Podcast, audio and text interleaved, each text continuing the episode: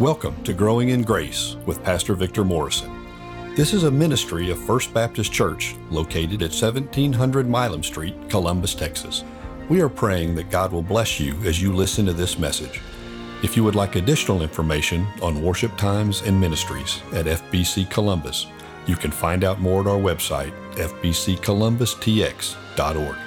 And now, take your copy of God's timeless word as Pastor Victor gives today's message.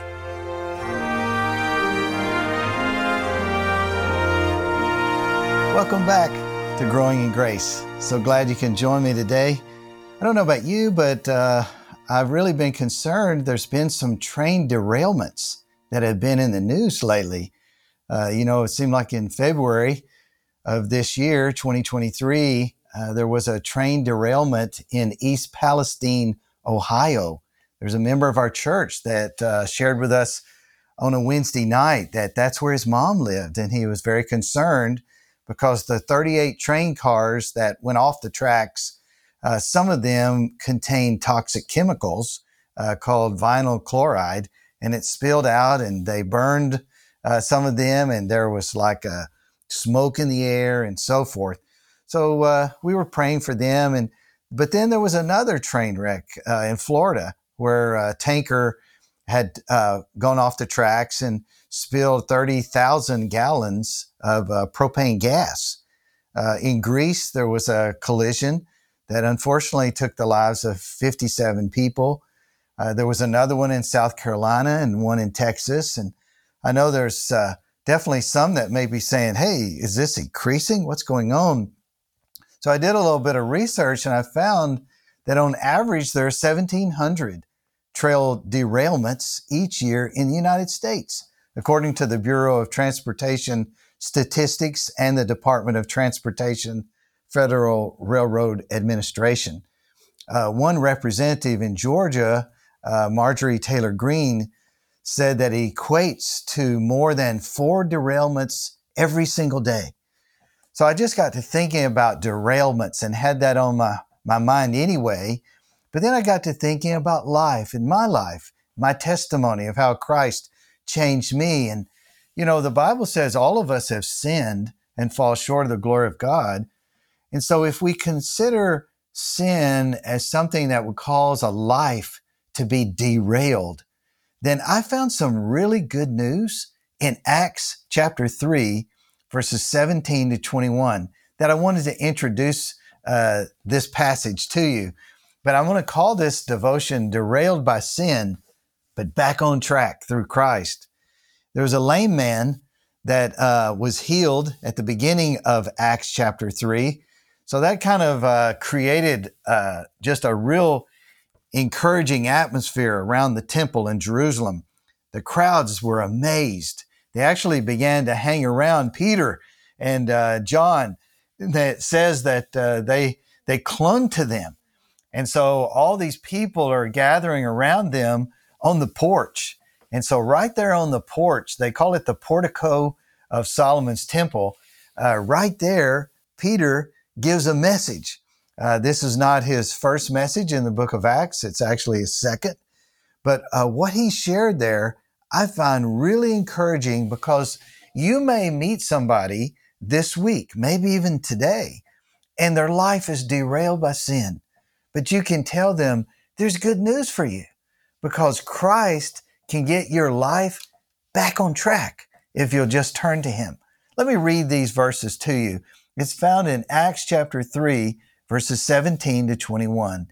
And now, brothers, I know that you acted in ignorance, as did also your rulers. But what God foretold by the mouth of all the prophets that his Christ would suffer, he thus fulfilled. Repent, therefore, and turn back that your sins may be blotted out, that times of refreshing may come from the presence of the Lord, and that he may send the Christ appointed for you, Jesus, whom heaven must receive until the time for restoring all the things about which God spoke by the mouth of his holy prophets long ago. Wow, such a great passage with a lot of hope a lot of good news. So let's get right to it because you may need this to talk to a friend, or perhaps your life is off track right now and you would like to know how can I get traction again? How can I move forward in my life? It all begins with the first section of this track, and that is the realization of our sin. The realization of our sin. You know, if you were to go back in Acts to chapter 2, verse 37, there was a whole group of people there when Peter preached his first message. Uh, and there they are in uh, chapter 2, verse 37. It says they were cut to the heart. I believe that what was happening was they realized I need Jesus in my life. I need forgiveness. I need hope. I need the Lord to, to make a, make a way for me out of this dark place that I'm in. It's sort of like a parable that Jesus taught in Luke chapter 15. It's referred to as the parable of the prodigal son. But the prodigal son, he, he demands his inheritance early while his dad's still living.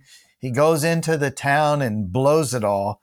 He doesn't have any friends left once the money runs out, so he has to find a way to eat. So he's in the pig pen eating what the hogs were eating. And then it says right there in that place, he came to himself. That's exactly what Jesus said. Those are his exact words that the prodigal son came to himself in Luke 15, verse 17. You know, I believe that's what's happening right here in verse 17. Peter's trying to help these people to realize, to come to themselves, to realize their need for Christ, to realize the seriousness of sin. And so he says, And now, brothers, I know that you acted in ignorance, as did also your rulers. And so he's calling them to accountability for their sin. You know, some people don't really uh, understand or maybe know that what they have done in their life is sin. But I just wanted to kind of give you a heads up how God sees it. You see, ignorance is not the same thing as innocence. Just because we didn't know when all of these ministries are out there to, to help us understand, just because we didn't know doesn't mean that we're innocent. As a matter of fact, even on the cross, Jesus said when he's there nailed between two thieves, he's an innocent man. But in Luke 23 34, he says to the Father, They do not know what they're doing to forgive them. Isn't that amazing?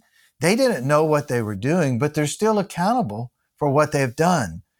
There's a book about uh, the great evangelist from the past named John Wesley. The book is called England Before and After Wesley. England Before and After Wesley. You see, in the early 18th century, vice was everywhere, degradation was everywhere, sin was spreading and rampant.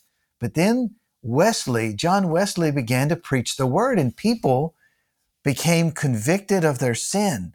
And they realized these are not the things we should do. And so that realization of their sin led them to do the second thing. This is the second uh, piece of the track if you were to follow Christ. And that is, you have to come to a place where you say, Can I really trust what God has said in the Bible? I believe that the second thing we need to consider is the reliability of the scriptures. The reliability of the scriptures. Do you feel that the Bible is a book that you can trust? I do. I honestly do. And I've been studying it for many years now. But uh, verse 18 says, But what God foretold by the mouth of all the prophets that his Christ would suffer, he thus fulfilled. Isn't that incredible? You know, there's actually a lot of things that God foretold and a lot of things that he's already fulfilled. Some things he's not fulfilled yet. And the reason? Well, he's not done the future is still out there, you know. This is not the end. And so there's a lot of things that he said it's going to happen, but it hasn't happened yet because it's not time on his schedule for those things to take place. But someone added them up, and I was reading an article just the other day that said there are 2,500 prophecies sprinkled throughout the Old and New Testaments, but 2,000 of the 2,500 have already been fulfilled. So it only leaves 500 left. But someone said, what would the odds be of all of those different prophecies about everything under the sun, so many different things? What would the odds be of all of those, all 2,000 of those coming to pass? They said it would be like one in 10 to the 2000th power. That's one with 2,000 zeros after it. It's not likely, is basically what he's saying. You see, Jesus said to the Father in prayer in John chapter 17, verse 17, He said, Your word is truth. He had just said to sanctify them in truth, speaking of his disciples. But then he acknowledges to God the Father. This is God the Son talking to God the Father, and he says, Your word is truth.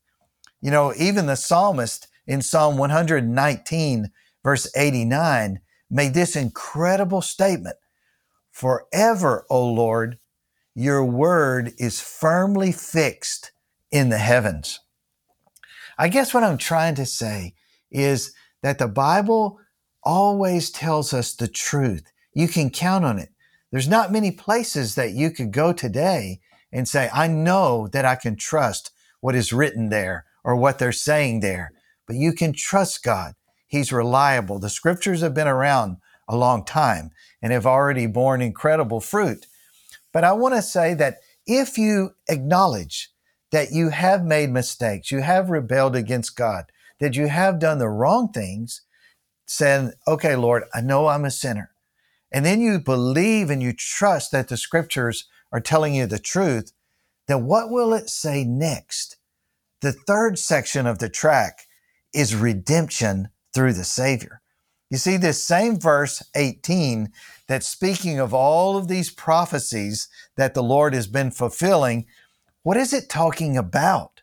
Well, definitely one of the main topics in the Old Testament is Christ and how he's coming to be the Messiah. He's coming to be the Savior.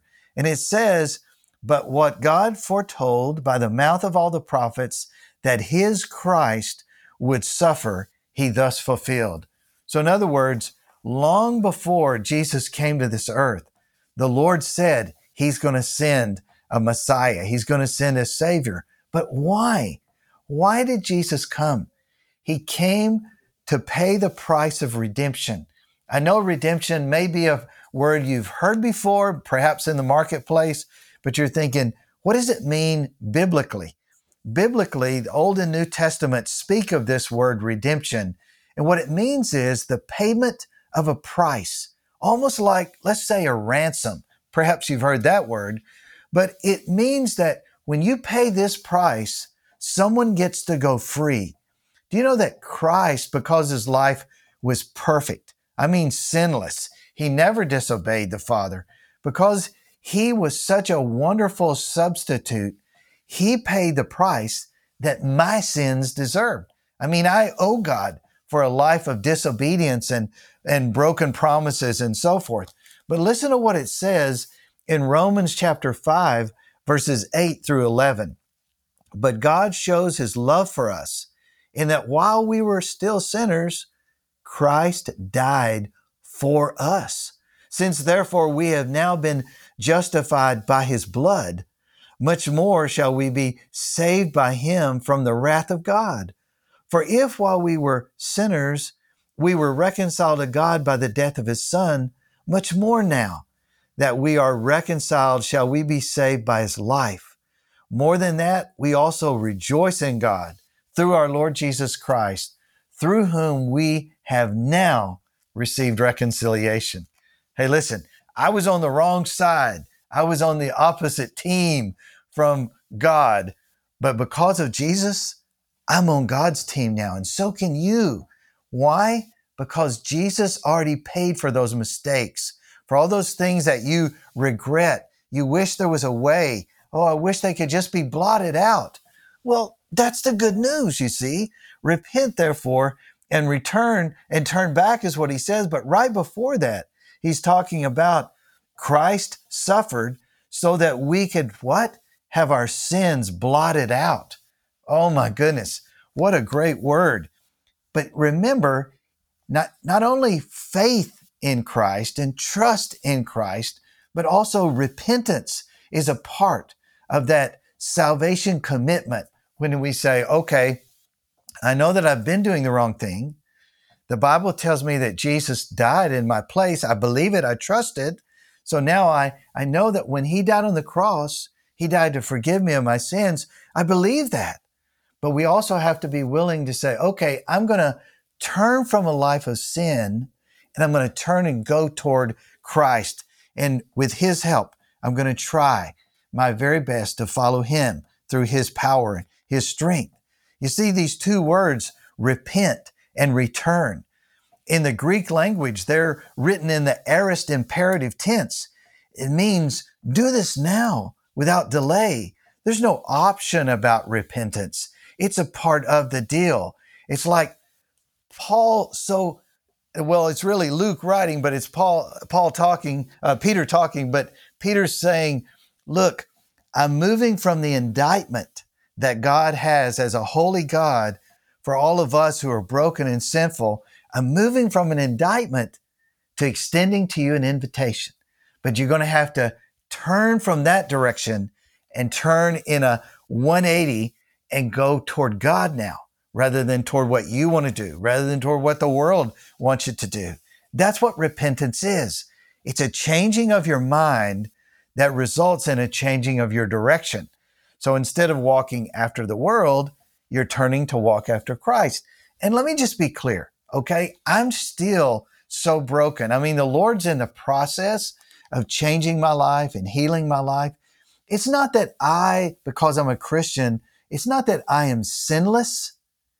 It's that I sin less because I have changed my direction and because now the Lord's on the inside.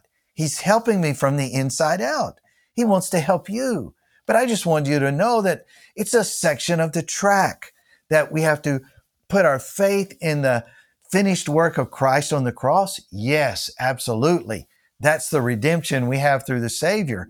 But also there has to be this repentance for salvation where I'm I'm turning and saying, Lord, please help me. I'm sick and tired of all of this, just like that prodigal son. I'm wanting to move in your direction. You know what God does next? The next section of the track is breathtaking. It's refreshing, refreshing to the soul of man. Whenever we turn and put our faith in Christ and we're saying, Lord, I'm going to try to follow you for the rest of my life. Would you help me in my life? fill my life with what only you can put inside of it. Listen, it's refreshing. It's the same word used across scripture in several different places. I'll give you an idea. For example, whenever David, before he became the king, the man who was king at that time was named Saul. He asked David to come in and play on his harp. Play some of those worship songs for me, David. I'm having a bad day. So in 1 Samuel 16 23, it says that whenever David would play, he was refreshed. Listen, I encourage you to find Christian songs, Christian music, worship music that will refresh you. If you're feeling depressed and discouraged, go to a local church. Turn on the Christian radio station and listen to the songs about Jesus. It will definitely renew you and refresh you. You know, uh, even God Himself. Exodus chapter 31 and verse 17 says that on the seventh day of creation, God rested. But don't miss what it says after it says that. It says, on the seventh day, God rested and was refreshed. Wow. Isn't that incredible? You know, David was refreshed one time at the Jordan River, 2 Samuel 16 14. Proverbs 15:30, I like what it says. It says the light of the eyes rejoices the heart and good news refreshes the bones. My heart prayer for this podcast today has been this. Lord, let the good news refresh the bones, refresh the soul, the spirit, the heart of those that are listening. You know, Paul said in Romans 15 32 that the other Christians that were located in Rome, they had refreshed him in their company. He also said something very similar to the Corinthians in 1 Corinthians 16, 18, where he talked about they had refreshed his spirit. Titus was also refreshed in 2 Corinthians 7, 13 by the people there in Corinth. Yeah, Corinth had a lot of brokenness, right? They had a lot of troubles, but there was one thing that seemed to always happen. Somehow the Lord would refresh people. Find a church, even if it's not perfect. And I guarantee you, there's somebody in that church that's going to refresh you in fellowship. You know, uh, 2 Timothy chapter 1, verse 16, the apostle Paul said there was a dude named Onesiphorus who often refreshed him when he wrote the little bitty letter to a man named Philemon. It's called Philemon. It doesn't even have more than one chapter. So, but in Philemon, twice in that short letter, the apostle Paul says of this man named Philemon, who was a believer, he said, You know what? You've refreshed me and you've refreshed others. I believe that God wants to refresh us whenever we turn to Christ in salvation, whenever we yield to Him and His Lordship every single day that we live and say, Lord, I'm running out of joy today. Lord, I'm, I'm running out of peace today. Lord, I'm running out of gentleness today. I'm kindness today. Whatever it is you're out of, listen, God can fill you right back up and refresh you. It all comes from the, the presence of the Lord.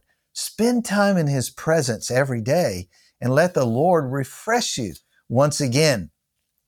Well, there's a lot of people around me that kind of look around and they're watching news they're watching what's happening at their school. They're watching what's happening at work and they're watching what's happening all through their life.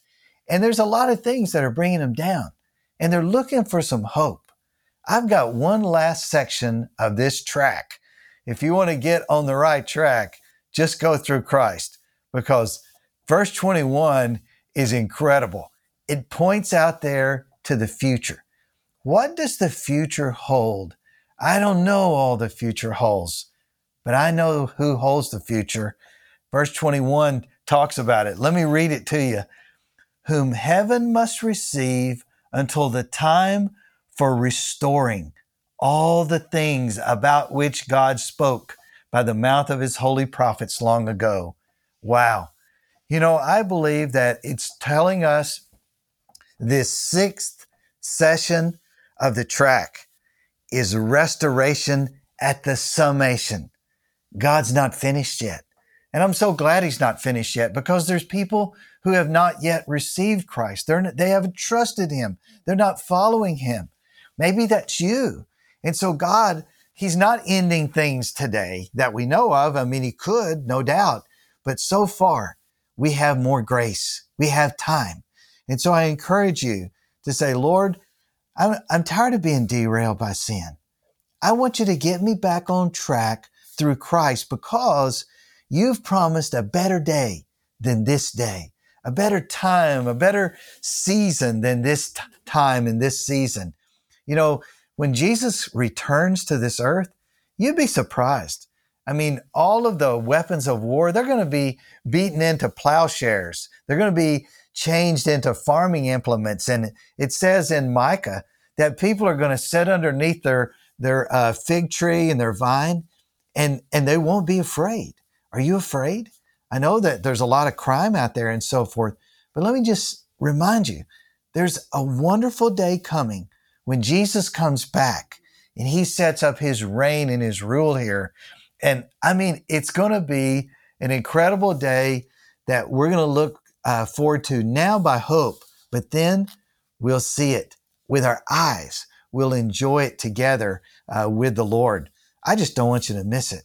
So if you're kind of derailed right now and you say, man, I'm just not going anywhere. I feel like my, my joy's gone. My hope is gone. My peace is gone. Then I just encourage you to go to Acts chapter 3, verses 17 through 21 and say, Lord, revive me. Lord, get me back up on the track again. Help me to know what you can do in my life. I want to be refreshing to the people that I'm around. Well, listen, I am so glad that you uh, tuned in today to Growing in Grace. And I pray that God will uh, bless you as you meditate and think and reflect back upon this, uh, this broadcast. It might be something that you would say, you know what? I didn't get all of that. I want to go back and, and review those principles once again.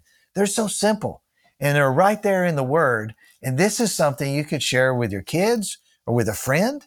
And so, whoever it's for, that's up to God. But one thing I trust in, He said that His word would not go back to Him void. So, it could be you just send a text and say, read this passage. It'll bless your life. It'll get you back on track. I don't know what God's going to do, but I'm just so excited to share it with you. Well, why don't we pray? And let me ask the Lord to guide you as you're going through your life. Lord, thank you for my friends. I pray for them today. Uh, Lord, if they're feeling stuck and stranded, if they're feeling derailed, if uh, they're feeling discouraged, then I pray that you would encourage them. Help them to move toward Christ. Part of that movement may include repentance. I thank you, Lord, that repentance is not a bad word. Repentance is not something negative. Repentance is not something critical. Man, repentance is a doorway that leads us into the refreshing presence of the Lord. And so, please, oh Lord, I pray that you would help my friends just to uh, be still before you. I know that you'll speak through your word. And so, speak to their hearts. Uh, thank you for this time that we've shared together. And I pray that you would help these words to come back to their mind.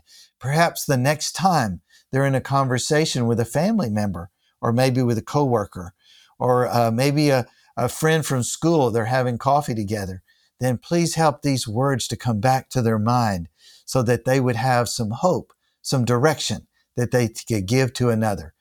But we love you, Lord. We thank you for this day. We thank you for life and breath. Thank you for salvation. Thank you most of all for your son, Jesus. He makes all the difference. It's in Jesus' name we pray. Amen. Listen, you have a great day. Pray that God will bless you, and uh, look forward to being with you again on Growing in Grace.